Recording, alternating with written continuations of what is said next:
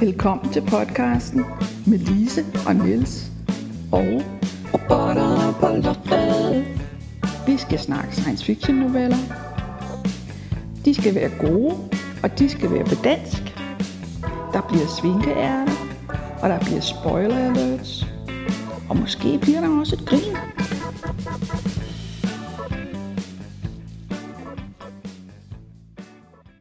I dag er der ikke noget at grine af. Hmm. Jeg er ikke ret god til at lægge stemme til Halloween-film. Ja, øh, vi skal snakke om Carsten Brandt Knudsens novelle Farmer. Yep. Hvorfor er Peter altid så munter? Hvad er hans hemmelighed? Og hvorfor er Oliver så bange og bitter? Hvordan er deres job blevet at passe på insekter på 50 kilo og orme på 200 kilo? Hvorfor kunne de ikke bare få job over på sygehuset? Og hvornår blev Fyn i øvrigt afsat til næsten kun at have landbrug? Hvorfor er Janus der nu pludselig også? Og hvad sker der, nu hvor han sikrer, at billen er løs? Aha. ja, altså Carsten Brandt Knudsen er født i 1983, og udover at være forfatter, han også maler og tegner. Han har haft øh, nogle noveller i sådan lidt antologi og histopist. Øh, han har en forkærlighed for, for det groteske og det absurde, har jeg set det beskrevet som. Øh, han har udgivet en, øh, en øh, horrorroman, der hedder Dan lærer at leve, 2021, som jeg må indrømme, jeg ikke har læst, men ud fra beskrivelsen lyder den ikke rar. øh, og ellers ved jeg ikke særlig meget øh, om forfatteren. Han er en af de her øh, fra en af de nyere generationer, ja. om man må sige. Ikke? Ja. Så, Ja. Altså noget af det, jeg lægger mærke til i, i, i den her historie, det er, at den starter med noget solid worldbuilding. Altså hvad er det her med biler, eller kakkerlakker, eller hvad vi skal kalde dem? Øh, hvad er det her med orme? Øh, hvad er det for en bygning, de, de bliver øh, opdrettet i? Øh, og så videre. Altså det skal vi, hvem er, hvem er øh, øh, de her to vagter, øh, og hvem er den her protestfyr, eller hvad man skal kalde ham? Øh, hvad er det for tre personer, vi kommer til at se i, i ja, novellen? altså jeg synes, det er interessant. Øh, det, det var da i hvert fald min oplevelse, da jeg genlæste den her, at, at den starter i en øh, form for normalitet. Altså, den starter hjemme hos Peter og Kirsten, øh, hjemme i hvad, rækkehuset, villaen, et eller andet, inden han skal på natarbejde, og det er, øh, de sidder og spiser, og, og, og han tager sig en øl, og hun siger husk nu, og mm. alt sådan noget. Øh, det er sådan fuldstændig øh, parcelhus normalt Danmark, øh, sådan er nu, hvornår 70'erne, eller et eller andet, ikke? Mm. Øhm, og den er ikke blevet på nogen måde mærkelig endnu på det her tidspunkt. Øhm, Altså, der er et lille hint af, at det mad, de får, er Ja. ikke det, det smager af. Nej, men han siger også, måske var det en af hans egne. Ikke? ja. Og så tænker man jo, altså hvis den havde været en, en dansk roman fra 70'erne, eller en dansk novelle fra 70'erne, jamen, så havde han arbejdet på det lokale slagteri. Ja. Ikke? Altså, Ja. øh, og det er jo så også det, han gør. Det er bare et andet slags Mhm. mm-hmm. slagteri, end det vi tænker på. Og det synes jeg er... er så vil jeg jo heller ikke gøre det vildere, end det er. Men det er noget, det er noget det interessante ved den her historie. Det er, hvordan man bliver gelejtet ind i den der øh, ret underlige øh, univers. Fordi så kører han jo så der om aftenen øh, på arbejde, og han kommer forbi Supersygehuset, som er det eneste i området, der egentlig lyser rigtig voldsomt op, fordi Fyn er blevet, som du sagde, en ø med, med landbrug og automatiserede fabrikker. Mm. De automatiserede fabrikker øh, ved man jo ikke, hvor mange der er af, men, men øh, hans øh, oplevelse af det er, altså det, det er noget, der ikke behøver mennesker, kan man sige. Det, det, det, mange. menneskelige er skrevet ud af ligningen ja. i større eller mindre omfang. Der er jo heller ikke ret mange på den, det sted, han arbejder, øh, i hvert fald ikke om natten. Øh, han er øh, vagtmand øh, på, på et slagteri, og han har en kollega, som er sur. Det er hans vigtigste karakteristik. Altså, øh, Peter plejer, virker, jeg ved ikke, han virker jo ikke jubel glad for noget, men, men han virker venlig, og han virker egentlig som om, det her, det skal bare køre, så kan, jeg, så kan vi gøre det stille og roligt, og så kan vi komme hjem igen bagefter, og så har vi haft endnu en arbejdsdag. Ikke? Øh, mens, øh, mens Oliver, skal vi også sige, at Oliver, han er stadigvæk i lære, Mm. og han bryder sig ikke om de her øh, insekter. Nej.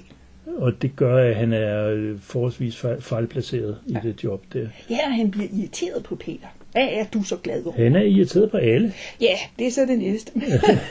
fordi hans reaktion på, på den, øh, det ubehag, han, han føler, det er irritation. Og det gør ham jo ikke spor nem at komme ind, øh, at være sammen med. Altså. Øh, han vil bare have, at øh, deres runder går så hurtigt som muligt, så han kan komme tilbage og læse din Kuhns.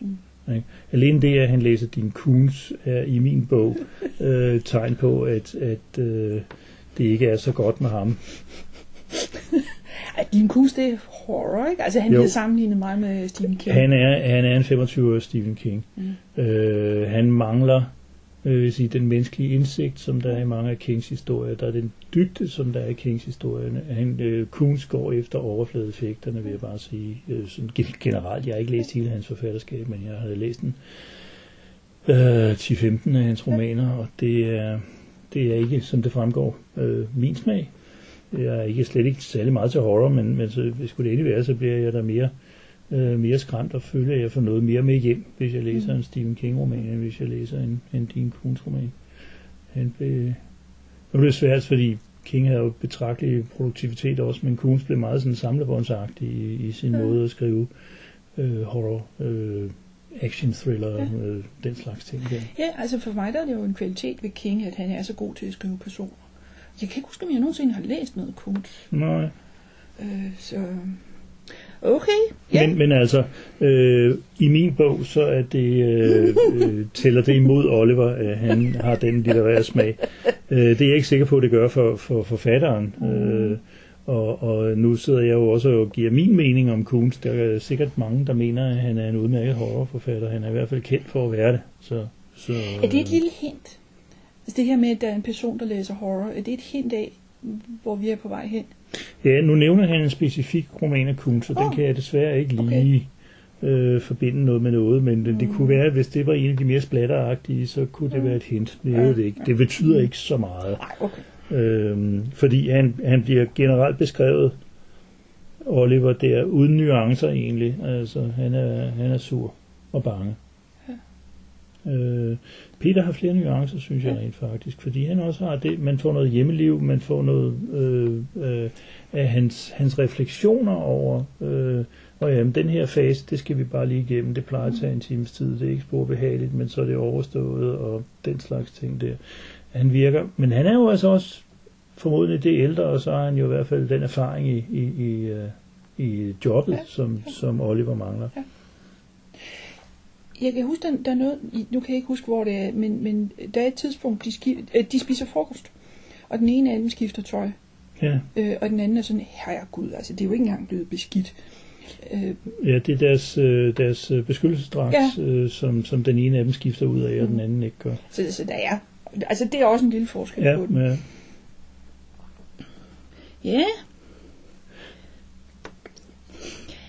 Altså, det er jo en historie, hvad skal vi sige, det helt store motiv, det er, at i fremtiden kommer vi til at spise biller og orme. Godt nok nogle genmodificerede kale, men, øh, og, og så tilsætter man lidt smag. Her er noget orm med kyllingesmag. Tesla chicken. chicken. Ja, øh, ja. Og, og der kan man jo sige, at vi er jo i fuld gang med at spise insekter. Ikke, Mm. mm. ikke os alle sammen, men, men der er en, et, et argument for, at vi bliver nødt til det i større omfang i fremtiden, fordi de lader sig avle hurtigt og billigt, og Mm. de er proteinrige, og så kan man spytte skallerne ud bagefter, om man så må sige. Øhm, men der er jo også dem, der snakker om, jamen vi kan bruge det til at lave noget processed af, sådan så at det ikke virker sådan, så man skal sidde og, og spytte, spytte græshoppevinger ud hele tiden. Ikke? Altså, de Øh. har også avlet på den et stykke tid, synes jeg, der er mere og mere, man kan bruge til noget, Ja, øh, og Der- mindre, der skal smides væk. han går faktisk ret meget i detaljer med, med øh, øh, den måde, de har gjort det. Altså, de har jo gjort det til, til øhm, modsat, hvad, hvad man arbejder med i virkeligheden, hvor man arbejder med virkelig øh, med græshop og, og alle mulige forskellige. Øh, så har man her muteret nogen og lavet øh, gensplejset og avlet på dem, så de er 50 kilo tunge. Øh, og så plejer jeg jo altid at komme og sige, hvordan trækker de. Åh. Fordi øh, med, mindre, Nå ja. med mindre de har lavet dem om, så de streng, øh, strengt taget ikke er insekter mere. Øh, altså jeg ved ikke med ormene, men, men insekterne, der er altså et problem Ja. med, med de 50 kilo, men det skal man ikke øh, kigge på, når musikken spiller. Det er jo med til at gøre dem øh, horror øh, egnede, kan man sige. Ikke? Ja, og de er også... øh, Altså selvom der bliver gjort noget ud af at snakke om, hvordan de er opstået, jeg har ikke et klart billede af, hvordan de ser ud. Der er noget med, de ligner kakalakker på lang afstand. Men, men hvad, hvad de egentlig er, Der er jo både biller og orme. Ja. Øh, og ormene har man sådan lidt nemmere ved at forestille sig. Ja, de er bare Det er store. store orme, ikke? Ja. Øh, de er også nemmere at have med at gøre, fordi de skal bare øh, flås og tørres og, og, og pulveriseres, ja. så er de klar til at blive brugt med. Billerne skal skilles lidt mere ad og sådan noget. Og der er jo altså nogle ret detaljerede øh, oplysninger om, at man har, øh, der var en af arterne, man, man blev ved med at gensplice på, fordi mm. der var for lidt spiseligt kød på dem i forhold til det arbejde, det krævede at, mm. at skralde dem og sådan noget. Øhm, og så det der med, at det er jo ikke hemmeligt, det der bliver lavet. Alle ved, mm. at, at det er det, der foregår, men folk er ikke specielt vilde med at få at vide, at de spiser øh, orme øh, med kyllingesmag. Mm. De ved det godt, men, mm. men de vil helst snakke om noget andet, og det vil sige, at man har været nødt til i virkeligheden at lave det her anlæg underjordisk. Øh, fordi man har haft, øh, som de siger, der- der findes jo stadigvæk fly og sådan noget, så de har haft øh, billeder af, af kæmpe biler, der rendte rundt uden for en, for en, øh, øh, en, et, en aflingssted på overfladen. Og så det vil folk ikke have. De vil, ikke, de vil lukke øjnene helt bevidst for, hvad det er, de spiser. Ikke? Og det ved jeg ikke, om, om øh, i virkeligheden er et eller andet øh, underliggende tema, at, at øh, folk narer sig selv på en eller anden måde. Øh, jeg synes, det virker ikke som om, der er ret mange, der narer sig selv med de her, øh, måske folk, men ikke dem, der avler det. De ved sgu godt, hvad, det, hvad, hvad der foregår her. Øh, og igen, det er jo heller ikke sådan, at man går ud og siger, at vi har aldrig set en bille. Altså, øh, det, I må godt gøre det. Det er Ja. fint, I gør det. Kan I ikke bare være diskrete? Jeg vil gætte på, at, at der på pakken står øh, med meget bitte små bogstaver billekød, og så står der med meget store bogstaver kyllingesmag. Ja. Så øh, Med smag af kylling. ja, Ja. Ja. Øhm, fordi de er avlet eller genmodificeret, gensplejset, hvad det nu er, så det er jo også en af de historier, der går ind i, øhm, at ved at, at lege med tings gener, så kan man komme nye steder hen. Det kan jeg ikke huske, om vi har snakket om før, men det er jo et motiv, der har været der et stykke tid. øh, ja øh, gensplejsningen bliver jo har jo været skrevet om i science fiction i årtier, og, og længe før det blev, det blev virkeligt. Og øh, sådan ret tit i, i horroragtige sammenhænge, hvor det, der bliver splicet frem, har en eller anden øh, kvalitet af at være unaturligt, øh, med stort U, om man så må sige, øh, være enten imod Guds vilje eller imod naturen, øh, og derfor er ofte øh, er, er abominations, altså frygtelige ting. Ikke? Øh, I virkeligheden går noget af det tilbage, men det var før man snakkede gensplejsning, øh, øh, tilbage til, til slutningen af 1800-tallet, hvor man, hvor man får de her, som H.G. Wells Dr. Morosø, mm. som jo ikke er gensplejsning, men en eller anden anden proces, man ikke rigtig får detaljerne på. Øh, og der læste jeg for nylig, at man kan sige, at det er bagsiden af evolutionsteorien. Mm. Fordi det, der sker i den periode, er, at evolutionsteorien breder sig, og man skriver historier om den. Men samtidig så kommer man jo så til at tænke på, at hvis evolution er mulig, så er devolution også mulig. Mm. Øh, og og øh, folk snakker jo om degeneration simpelthen mm. i den periode. Øh, man kan tage en meget lidt science fiction-agtig forfatter som Herman Bang, der var overbevist om, at hans slægt var degenereret. Ikke? Og i, Uh. i hvert fald i nogle af hans bøger, så Ja. snakker de om, om degeneration i, Ja. ja. i, i slægterne. Ikke? Så hele modellen med, at ting kan, kan blive dårligere og forfalde, øh, også biologisk, Mm. øh, den kommer i virkeligheden derfra. Men, men altså gensplejsning som sådan, det dukker vel op i, ved jeg, 60'erne, 70'erne eller sådan noget. Det må være noget med, at man ved DNA. Og Altså det øjeblik, i det øjeblik, man begynder at lave det i virkeligheden, så er det jo klart, så, har, så er det jo i science fiction all over the place. Og, og noget af det, jeg kan huske for, at det må jo have været i 80'erne eller øh, et eller andet, det var, at det gik forrygende hurtigt fra, at man, man fandt øh, nogle teknikker til, at man lavede undervisningssæt, der kunne bruges i gymnasiet. så kunne man splice øh, ting ind i bakterier og sådan noget. Fordi det er åbenbart en relativt enkelt øh, teknologi. Selvfølgelig er det svært at få noget øh, Ja. specifikt ud af det, men selve det... Man kan- øh, man kan. Ja, ja. Ja. Altså CRISPR, de er jo også ret billige, som, som jeg forstår det. Altså de nye sæt, der er. Ja. Øh, og der var der noget med, der var en i, jeg kan ikke huske, om det var i Kina, øh, der havde været inde og crispet øh, et par babyer. Okay. Øh, øh, og så lovede forældrene, så ville resultatet blive bedre. Og ham kom de altså efter. Ja, så ja. det gør vi altså ikke.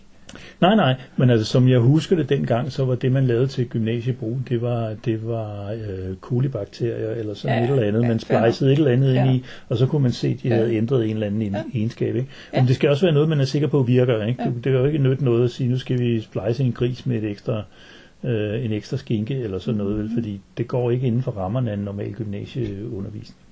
Så, men, øh, men altså det jeg mener er, at, at gensplejsning, som på den ene side er sådan et, et, et, et stort ord, og sådan et ord med mange øh, mystiske konnotationer og sådan noget, øh, det også er noget meget down to earth efterhånden, og det er det blevet inden for de sidste 30-40 år. Det er egentlig noget af det, man godt kan blive svimmel af en gang imellem at tænke på. Øh, jeg har desværre ikke lige en liste over, over geniale gensplejsningshistorier, jeg kunne have hævet frem. Øh, men men øh, den der med at, at bruge, bruge det til at skabe mere mad med, den er jo i hvert fald en af de ting, man har tænkt meget over. Mm. Øh, og der er jo dem, der siger, jamen det er jo ikke så forskelligt fra det, vi gør, men når vi avler planter for eksempel, at, at hvis, vi avler, hvis vi avler os frem til en, en bygsort med, med flere rader kerner, så har vi gjort det ved en eller anden naturlig krydsningsprojekt, ikke med, så hvis vi går ind og piller ved generne mekanisk, eller hvad det nu er, man gør, så er det, så er det i nogens øje, i en vis optik pludselig unaturligt. Ikke? Ja. Og, og grænserne er lidt flydende. Ja. Altså, der hvor de fleste af os har problemer er jo selvfølgelig, hvis man begynder at gøre det med andet end planter. Fordi Ja. så, så øh, Altså jeg tænker også, at, at, at øhm, genmodificering det går hurtigere, end at avle sig frem Ja. til et eller andet. det vil være Øh, Og argumentet. det vil sige, at der er større chancer for, at der er fejl eller uventede bivirkninger. ja. Øh, altså, at øh, jeg troede, jeg var i gang med at lave en bygsort, som kunne bekæmpe øh, øh, valmur. Øh, og så, den, så viste det sig, at den også, når man spiser den byg, så bliver man fuld. Øh, hvad ved jeg? Altså, ja. altså, den der øh, frygt for, at, at vi ikke har styr på tingene. Ja. Jo, og baseret på masser af eksempler, ikke nødvendigvis lige på, på øh, gensplejsning af planter, men, men med masser af eksempler på, på øh, hurtig og, og pengeintensiv udvikling af noget, hvor man er helt sikker på, at man har styr på det, men det har man så ikke særlig meget alligevel. Så der er, hvad jeg vil kalde, jeg, jeg går ikke ind for, at man skal være, være modstander af videnskab, men en sund skepsis over for øh, videnskab sat ind i kapitalistiske rammer, bør man nok have. Altså, øh, men øh, Ja. Det er jo ikke helt det, der, der sker her. Det er, Nej, jo nej, ikke, det- det er jo mere, at, at det virker ikke som om, det er verdens eneste øh, øh, fabrik af den her slags. Det virker som om, det er en almindelig Ja, ja. teknologi, det der med, med øh, at lave mad, fødevarer af, af muterede kæmpe insekter, eller mm. gensplicede kæmpe insekter. Så det er ikke i sig selv det, der ligesom er horroren. Mm. Altså, øh, jeg tror ikke, det er det, der er Mhm. Nej, nej, intentionen. det, det, det, det ligger i nærheden. Ja, ja, men det, det er det da. Så er der også noget med ham der Janus, han er veganer. Eller Ja. nogle af hans... Nogle af dem, Han er en leder af en gruppe på 6-7 stykker, Ja. og det bliver beskrevet sådan, at han, altså der har vi jo det her fortælletekniske skifte, der har vi så lidt indesyn på ham en, en, en Mm. kort overgang. Fordi ham og en gruppe, de klipper sig igennem hegnet og trænger ind. Øh, hvad det egentlig helt er, de vil, det ved jeg ikke, fordi vi har jo masser af historier i tidens løb med øh, veganere, der er krøbet ind og har sluppet mink løs og alt muligt andet sjov, som ikke giver nogen som helst mening, hvis man kigger efter. Og jeg ved ikke, om de havde tænkt sig at slippe de her kæmpe insekter løs, fordi øh, Altså, det er en del af det at tage billeder, eller ja, video. de vil dokumentere, Altså, dokumentere det, eller ja, At, at Og- folk ikke kan lade, altså bryde det der med, at de skal være diskret. Ja, ja. Og dermed understrege, eller hvad hedder det, fremme den der modvilje, eller ja. den der ubehag, det der ubehag. Ikke? Interessant nok er der en bemærkning om, at det jo ikke kun er fordi, de er imod, øh, mod det her med, at man spiser insekter, det er også fordi, at, at den måde, man producerer det her insektkød på, betyder, at der er meget færre, der er veganere. Øh, Ah, ja. og at de derfor selv føler en, en, en manglende øh, understøttelse, og derfor mm. gerne vil have nogle flere til Ja. at melde sig ind. Ikke? Og det kan man selvfølgelig godt forestille sig. Folk er veganere af forskellige af årsager. Ikke? Mm. Men hvis man er af, af, af årsager, som gør, at man ikke vil spise Øh, der er også forskellige grader, ikke? Man ikke vil spise dyriske ting, men måske mm. godt kan sådan overtale sig selv til, at insekter ikke er rigtige dyr. Øh, Mm, ja, ja. så øh, altså man kunne forestille sig, at der var færre, der, der blev veganere, fordi de var imod at spise dyr mm. i det hele taget. Særligt hvis de, hvis de får en medisterpølse og kun sådan på et eller andet underbevidst plan bliver mindet om, at det egentlig er en kakelak, de spiser. Ikke? Mm. Det er i hvert fald det, der påstås Ja. her, at det er sket. Ja. Og de tager ind for at trænge, trænger ind for at tage billeder. Ja. Ja. Det er rigtigt nok. Øhm, vi snakkede en lille smule om, om det her med øh, øh, Dr. Moros ø og, og sådan de her forskellige. Øh, hvis vi snakker om genmodificering, avl, altså noget af utraditionelle fødevarer for at kunne frem til noget, som folk kan spise, eventuelt med en dråbe smag tilsat. Øh, så kommer jeg til at tænke på stålhullerne af Asimov, øh, hvor de spiser gær. Altså de har store gærtanke, og så sætter man lidt øh, smag til, og så kan man spise det som en, jeg ved jeg, en steak, hvis man har lyst til det. Og det er sådan en del af hans univers der. Øh, jeg mener også, de gør det på øh, i, øh, øh, i stiftelsen historierne, Mm. at de har store gærtanke Ja. øh, øh, på hovedplaneten. Det mener jeg også er noget, man i virkeligheden har, har tænkt en hel Ja. del over, fordi hvis tricket er at give det en ordentlig tekstur og en ordentlig smag, ikke? fordi det bliver så meget hurtigere, fordi de formerer sig så hurtigt øh, gær, ikke? Øh, og jeg mener også, vi har jeg har læst mange historier, hvor, hvor det sådan, at rige mennesker har råd til en bøf af et dyr, og andre de spiser gærbøffer. Ja. Ikke? Så, så forestillingen om at bruge gær, uden, uden at det nødvendigvis skal være modificeret eller noget, men simpelthen bare putte noget i en tank, og så siger du whoosh, og så tre uger efter, eller det ved jeg ikke, 14 dage efter, eller hvad det nu er, så har du rigtig mange kilo gærmasse, du så kan bearbejde. Ikke? Og så vidt jeg har forstået, så, så de sidste mange år har, har udfordringen faktisk ligget i at kunne bearbejde det til noget, som folk gider putte i munden. Altså. Fordi det hjælper ikke, det smager som en klods bagergær. Mm-hmm. Øh, det, der skal være noget... Øh, fordi det er jo i sig selv, at det er jo knaldsundt, altså fyldt mm. med B-vitaminer og hvad ved jeg. Øh, så, så, og det er hurtigt at lave, mm. altså, fordi det er encellede organismer. Øh, så den, den, øh, den mener jeg, science fiction forfatter har samlet op på et ret tidligt tidspunkt. Altså, og jeg synes, det er interessant, du huskede det med, med Asimov, fordi det er ikke... Han er Men, øh, bestemt altså- ikke den eneste. Altså, Nu var han jo biokemiker, så, så et eller andet sted, Ja. så har han måske hørt om det. Altså alle de historier med rummænd, der brokker sig over, at deres mad smager ikke lige så godt som det rigtige, eller vendt om, at de er vant til at Ja. spise rummad. Ja. Øh, og når de så helt lander på jorden, så er de sådan, øh, den gulerod smager forkert. Ja, Øh, eller, så- eller, eller hvad er endnu? De siger til folk, hvad fanden mener du, at I spiser døde dyr? Hvad fanden er det for noget? Den der gulerod har stået i jord. Ja, lige Altså, præcis. Ja. hvad? Lige præcis, fordi hvis du kommer fra månen eller Mars, eller hvad du nu forestiller sig, så kommer du fra et, et, øh, et omgivelser, hvor du i hvert fald ikke hiver jord indenfor mm. i, i kublerne, øh, og, og at du dyrker tingene hydroponisk, mm. som vi jo i øvrigt også er begyndt at eksperimentere nu med. Ikke? Altså man har længe vidst det, men nu er der jo nogen, der er begyndt at kunne se økonomien i det, så dyrker de grøntsager i mange etager, som de siger, og de har også vist nogle klip fra det i fjernsynet, og det synes jeg er ret fantastisk. Altså, så er der simpelthen kæmpe høj hal med, mm. med skuffe efter skuffe mm. af tomater, eller hvad det nu er. Øh, og de behøver ingen jord. Det mm. det, der ligger i det hydroponiske, det er smart nok. Så ja, nå, nu røg vi ud af Ja. en tangent der. Altså, den gode Janus er jo som sagt skyld i, at bilen er løs. Ja, ja. Der må vi så lige efterlade ham et øjeblik. Ja, andet end man kan sige inden, faktisk, inden, Mhm. øh, så får vi at vide, at øh, de seks der, han har med, de bliver trampet ned. Det var bilerne. Men han overlever. Han overlever. Ja. Jeps. Og så kan vi lade ham hænge der. ja. Så er vi nået til den del, der slet ikke har noget med dagens novelle at gøre, nemlig Svinkeærnet.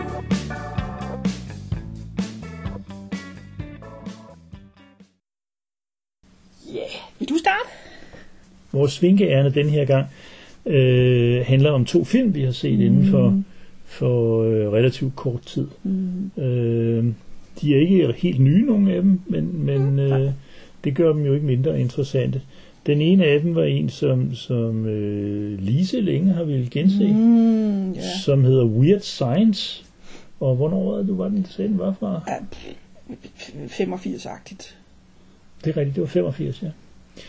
Øh, og det vil sige, det er, det er en, du så i din, din grønne ungdom. Jeg var, jeg var ung menneske, Ja. da jeg så den første gang. Og, og, og, og i den periode, hvor de blev ved med at sende den sikkert på TV3. Øh, sådan set, jeg så den nogle gange Ja, tæt på hinanden. okay. Jeg tænker også, det ikke gør noget, man er lidt ungdommelig, når man ser den, fordi Altså hovedpersonen, øh, i hvert fald skuespillerne, er 15 år. Ja, og de spiller jo, så vidt Jeg mener ved, også, de, de, de, spiller, ja, fordi Det de går det, i high school og, Ja. og, og sådan noget der. Ja. Det er jo to amerikanske fyre, og de er nørder, og de er det på et tidspunkt, hvor der ikke er noget, øh, nogen point at score ved at være nørdet, sådan som det faktisk blev bare 10 år senere. Men, men øh, i 80'erne, der var man aldeles udstødt, hvis man var nørd, i hvert fald i USA. Øhm, og de... Altså det er der, hvor den bliver sådan lidt, øh, ja okay, det er måske lidt en teenagefilm, ikke? fordi de opfører sig altså lidt, lidt vel øh, pjattet i hvert fald. Øh, særligt når det gælder øh, muligheden for at, at, at få en veninde. Ja. Den ene af dems far er rig, skal siges, den anden er ikke. Og det gør, giver nogle muligheder for, for nogle ting. Øhm, og så laver de noget, jeg, jeg, jeg kan ikke engang huske. ja, altså øh, ham der er rig, Ja, øh, øh, eller han, han, hans familie er rig, øh, han har en sej computer, hvor han kan lave nogle simuleringer af en menneskekrop, og, øh, og det ser ud som om det bare er, er et billede. Altså det er noget øh, øh, wireframe, der står og snor rundt på skærmen. Det, det er det. Men øh, ved at ud, øh, udføre nogle passende ritualer og sidde med en BH på hovedet og det Øh, og- meget og- underligt. Ja. og messe, øh, og lynet slår ned og alt muligt, så lykkes det dem faktisk at lave deres drømmekvinde. Øh, når nu de ikke kan få en rigtig kæreste, så må man jo bygge en. Ja, øh, jeg, jeg kan huske, da vi, da vi så den her forleden dag, øh, der, øh, noget af det, jeg reagerede på, det var computeren, fordi mm. øh, det foregår jo, den er jo lavet i 80'erne, og computere dengang var jo altså ikke så powerful, og så øh, selvom den forestiller at være en dyr en fra daværende, ikke? så har man meget svært ved at forestille sig, at den overhovedet har haft hverken ram eller rom eller disk eller noget som helst, øh, eller processorhastighed til at lave alt det, de gør. Fordi det, der sker, det er jo så også med det, med, med det her Frankenstein-agtige med lynnedslag og, og alt sådan noget, ikke? det er jo, at de simpelthen får, får, i stedet for at det er en simulation på en skærm, så bliver det pludselig en, en øh, hmm, levende figur, sort of. Øh, det er hun jo, men, men øh, øh, og hun, øh, hun prøver så at hjælpe dem til at, at øh, få et nogenlunde, øh, komme nogenlunde fornuftigt ud af, af, af tingene. Og hun er altså, hun er god til at for eksempel jage bøller væk, og hun, Ja. øh, hun, hun kan en hel masse af de der Ja. ting, og hun er faktisk meget sød i virkeligheden.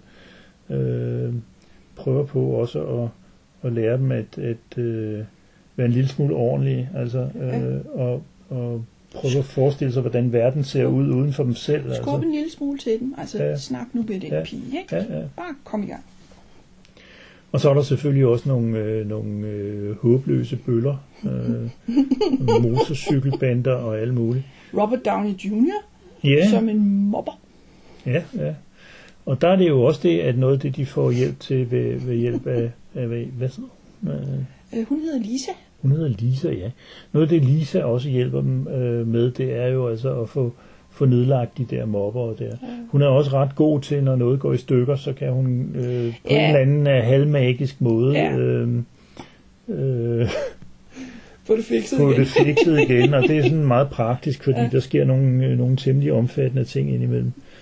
Øh, blandt andet så kommer der et raketmissil op gennem gulvet øh, på et tidspunkt, mens de holder fest. Det bliver ikke affyret, men det står sådan ret upraktisk midt i stuen. Øh, det er selvfølgelig, mens forældrene ikke er hjemme. Men, øh, Ja. så, Altså, jeg, jeg, altså ud over nostalgi pointene, øh, så har jeg altid bare husket den som sjov. Øh, og, og, og, og som du siger, hun er sød, og hun er klog, og hun prøver på at hjælpe dem, og, og altså, den, den er bare mus. Altså, Ja, og jeg anden synes egentlig, altså nu har jeg jo ikke set den før, men, men jeg synes egentlig, den holdt meget godt i Mhm. betragtning af fremstillingstidspunktet. Der er et par enkelte steder, hvor man ville skrive re- replikkerne anderledes i dag, men, men, men øh, øh, det er faktisk, øh, den er faktisk øh, sympatisk midt i alt pjatteriet. Øh, at, at det faktisk er nogle af de, af de gode øh, vibrationer, de gode handlinger og sådan noget, der ligesom ender med at være de styrende Mm. øh, i stedet for alt det der mobberi og, mm. og øh, sexisme og, og alt sådan noget. Så, så jo, den, den, øh, den holdt egentlig meget godt. Øh, på dansk, der hedder den Tast mig, er din. Fordi, ja, hvad skulle den ellers hedde? nej, men der, der kan jo skrives tykke bøger om danske filmtitler. Det er, mm. Så har vi også set en film, der hedder Masked and Anonymous, og jeg tror ikke, den hedder noget på dansk. Nej. Øh, med øh, blandt andet Bob Dylan som en af hovedrollerne, og, og en masse andre gode skuespillere Ja. i, i, øh, i nogle af de andre gode, øh, øh, i nogle af de andre roller. Øh. De var, de var til synligheden, da de hørte, der var mulighed for at være med i en Bob Dylan-film, så, så indvilligede de i at arbejde for mindstelønnen. Så der er nogle super seje skuespillere med. Øhm, Dylan var med til at skrive manuskriptet, og det vil sige, at den har den der kvalitet. Han er jo en poet, Mm-hmm og når når man læser en af hans tekster, så kan man nogle gange sidde sådan, hvad er det, du prøver på at sige, Bob? Og det er lidt den samme fornemmelse, jeg har i den her film.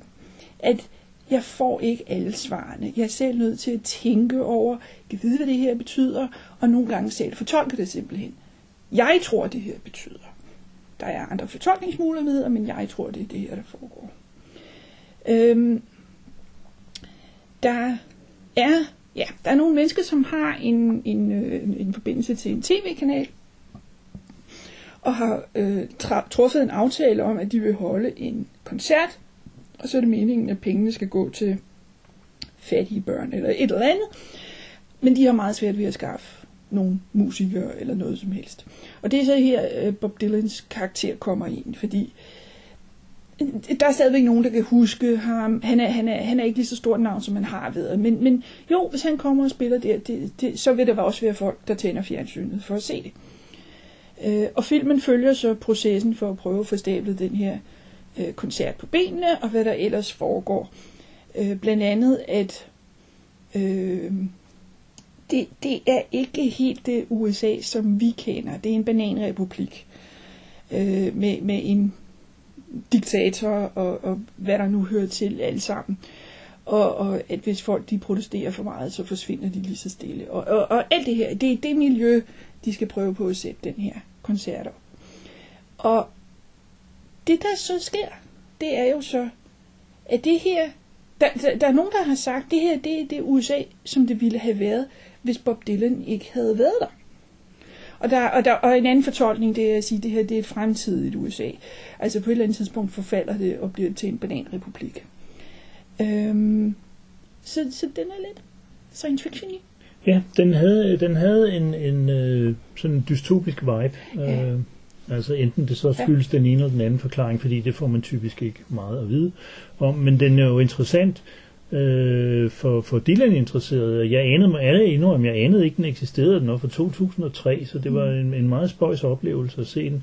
Øh, og det er jo ikke fordi, at Dylan spiller mange, øh, spiller mange øh, spillefilm og, og, og sjældent sådan en, en lang gennemgående rolle som den her. Den, den, den nærmeste, jeg kunne komme til at tænke på, det var den, der hed Ronaldo og Clara. Øh, og den øh, ligger altså mange år tilbage. Der spillede han sammen med Joan Baez. Og de spillede begge to, både sig selv mm. og Ronaldo og Clara, og det var altså meget indviklet at finde ud af, hvornår det var hvad. og det var sådan en, jeg tror, det pæne ord er kryptisk. Og, og jeg mener, at det ligesom er noget af det, der også ligger i den her, på den her måde, at Dylan spiller ikke sig selv, men han spiller en version af, hvad han muligvis kunne have været i en lidt mere nedslidt version. Ikke? Fordi han er ikke blevet rig og berømt, men han spiller stadigvæk øh, rigtig godt, og Han er- lyder ret han meget som lidt Dylan. berømt. Ja, og lyder ret meget som Ja. Dylan, ikke? Ja, ja. Øhm, og vi fandt jo en lille bitte, bitte, bitte smule dokumentar om det, hvor de, øh, de øh, fortæller, at at det var Dylan og hans på det andet tidspunkt turnéband, der simpelthen Mm. lavede musikken.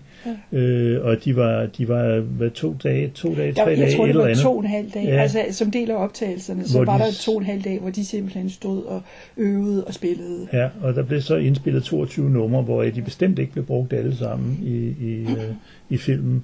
Og øh, der var også noget med, at produceren sagde, okay, jamen altså hver gang vi snakkede om det, så ændrede, ændrede sætlisten sig, og til sidst så opgav han bare, sagde, han Spil spille, noget. spille, hvad han ville, ikke? fordi et eller andet sted Ja, var det jo også lige meget, men, men Ja. det var interessant, fordi i filmen, øh, der ser man ham både spille noget af det der gamle country blues noget, som er en del af, en meget vigtig del af hans rødder, ikke?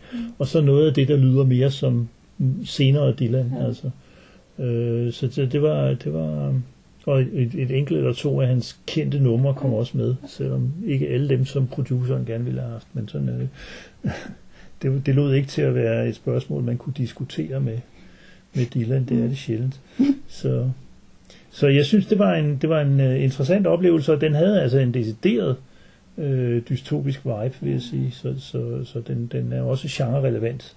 Øh, også selvom man måske ikke nødvendigvis er vild med Dylan, men det, det så.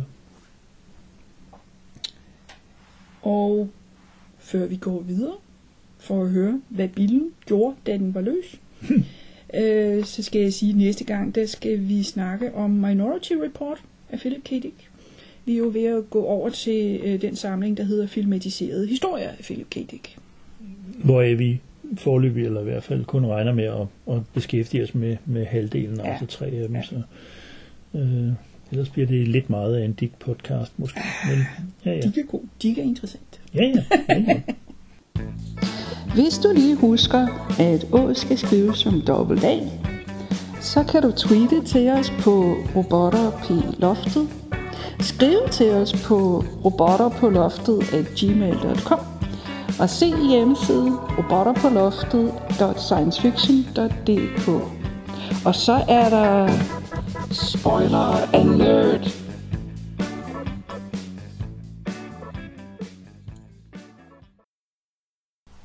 Følger de tre hovedpersoner, der løber rundt i bygningen, mens det kribler og smasker. Hvem vil sætte en femmer på, at bare en af dem overlever? Hmm. Eller en tiger på, om hospitalet går fri? Nu synes jeg jo nok, nu er vi hoppet ud i det. Nu er det horror. Det må man sige, og det er horror af den der type, hvor man øh, følger personerne, der bliver jaget af noget ja. frygteligt. Der findes jo mange slags horror, men den der model er jo en af de meget udbredte. Ikke? Mm. At, at når man først har fundet ud af, at monstret er løs, så er det fandme galt med om at komme væk, eller ja. prøve at stoppe det. Mm. Og det er lidt det der valg med, skal vi prøve at stoppe det, Mm. mm. eller skal vi øh, forsøge at komme væk? Ikke? Og Oliver er jo et skvatnavl, han, han øh, styrter afsted ved førstgivende lejlighed. Øhm, mens at... Øh, Peter er lidt mere på, måske kan vi nå at stoppe det her. ja, Øh, og til lige at ringe over til sygehuset og sige, at de skal lukke dørene, eller evakuere måske. Ja, fordi han er bange for, at de her biler, altså 50 kilo store biler, at de bliver tiltrukket af lys, og det eneste lys i omegnen i større mængder, det er hospitalet, det der nye superhus-sygehus, som de øh, snakker om tidligt i historien. Ikke? Øh, og Janus prøver simpelthen at slå Oliver ihjel ved at skubbe ham ud over, over en eller anden bro Øh, så han kommer til at hænge i en eller anden metalkæde, mm. og, og øh, jeg tror ikke, han overlever. Øh, nej, jeg mener, han falder ned til sidst. Ja, Ja, trampet ned. Men han hænger et stykke tid. Altså, Ja. vi, vi får sådan nogle detaljer om, at han hænger i en øh, jernkæde, der sådan borer sig mere og mere ind i hans kød. Ja, ja, han får flået huden af, Åh, af hånden og sådan ja. noget. Ja. Øhm, men det er Peter, der, der offrer sig og, Ja. og, øh, og redder situationen med at få lukket, ved, at få lukket døren. eller- Øh, ja, det, det, et eller andet, sådan, så vi kan få det stoppet. Altså sådan, så de fleste af billederne, de kan blive holdt. Contained. Ja, holdt indenfor, ja. Ja. Øh, og jeg ved ikke, men man må håbe, at de får slået vagt, øh, eller slået, slået stor alarm til... Altså, jeg til, tror, altså, det var jo meningen, Oliver skulle ringe. Ja, men det synes jeg ikke, man får at vide, om han faktisk får gjort, eller om han bare Nej. har travlt med at stikke af. Det er jo så det. Ja. Øh, fordi de må have en prostyre, altså. Øh, at, at det, det er selvfølgelig ikke givet til, at de nogensinde skal kunne komme ud, men de må have en prostyre til, hvad der sker, hvis, hvis de gør det alligevel. Ikke? Altså, øh. Ja. Men de skriver jo også, at jamen, øh, Øh, og han skriver jo også, at oprindeligt så havde der været tre mand på vagtholdet, men der blev... Nå ja. Og øh, alle, alle reglerne var fastsat Ja, efter alt- det, men så er man sparet en ja, tredjedel ja, ja, på, på mandskabet, ja. ikke? og så Ja. bliver det på den måde. Ja, ja, lige sådan der er en regel om, at hvis der sker noget, så skal man ringe til chefen først, Ja. for at vedkommende kan godkende, at man ringer til politiet. Og, de tre minutter har vi ikke. Nej. Eller hvor lang tid det nu tager. Det er, en, det er sikkert en procedure, der er god nok, hvis, hvis øh, firmaet vil have ryggen Mm. fri, men det er en meget dårlig procedure, når der pludselig sker noget i en helvedes fart. Ikke? Øh, så må man hellere alarmere og så tage skraldet bagefter, vil jeg sige. Nu ved vi også mere, end chefen gør om, hvad der rent faktisk foregår her. Ikke? Øh, så, men, øh, jo, Og- men, men, men ellers er jeg meget enig, at, at øh, det, den del af det, vi er tilbage til her, det sidste af det, det er ren og skær horror. Altså. Det er flugt og slagtning og død og ødelæggelse. Altså. Øh, ikke særlig behageligt at læse. Nej, og den går ind i, i noget, som min forståelse af det er, at det gør horror tit. Når folk, når folk først begynder at dø. Fjolser dør. Helte har en valgmulighed. Mm. De kan ofre sig, eller de kan løse problemet på en anden måde. Må, måske bare slippe væk. Øh, men, men det her, det ender altså med, at Peter han offrer sig, og de andre dør. Slut. Ja. Som jo hver på sin måde. Altså der kommer det ind i det, at meget horror også har en, en moralsk dimension. Ikke? Ja, At de to andre er forkerte på en eller anden Ja. måde. Ikke? Oliver er en, en øh, kryster, ja. Øh, og den anden er en, en terrorist. Altså i den optik. der. Ja, også at han er lidt dum, ikke? Altså, Jo. altså han burde jo have vidst, at det var en mulighed, at han kom til at slippe nogle, dør, nogle, nogle dyr løs, når han bare går og åbner dørene hister. Mhm. Ja, han virker ikke. Hans måde at, at bevæge sig igennem Ja. øh, stedet på virker ikke gennemtænkt. Og han går op i, at de andre skal synes, han er sej. Ja, det virker som om det er en væsentlig del af hans motivation. Ikke? Øh, Så, men, øh, men da de så andre bliver spist, så det, øh, forsvinder en del af den motivation. ja. ja. øhm, yeah. Hvad skal man sige? Kan være med at blive spist af en kakelak. Ja, ja og, og øh, hvis vi absolut skal arbejde med, med gensplejsede insekter som føde, så sørg for at have en ordentlig bemanding på. Mm. Det, Ja. Jeg ved ikke, altså. Øhm, det vi startede med i uh, sandsynlighedskrydstogt her, det var jo at kigge på de noveller og lange noveller, som blev nomineret til Niels Klim-prisen. Og hvis I har fulgt med hele vejen, så har I forhåbentlig også fået et indblik i, at man kan være god på mange forskellige måder. Mange forskellige spændende måder. Så. Ja. Og så får I ikke mere end en kortlue. Tak, fordi du lyttede til podcasten. Ba-da-ba-la-da.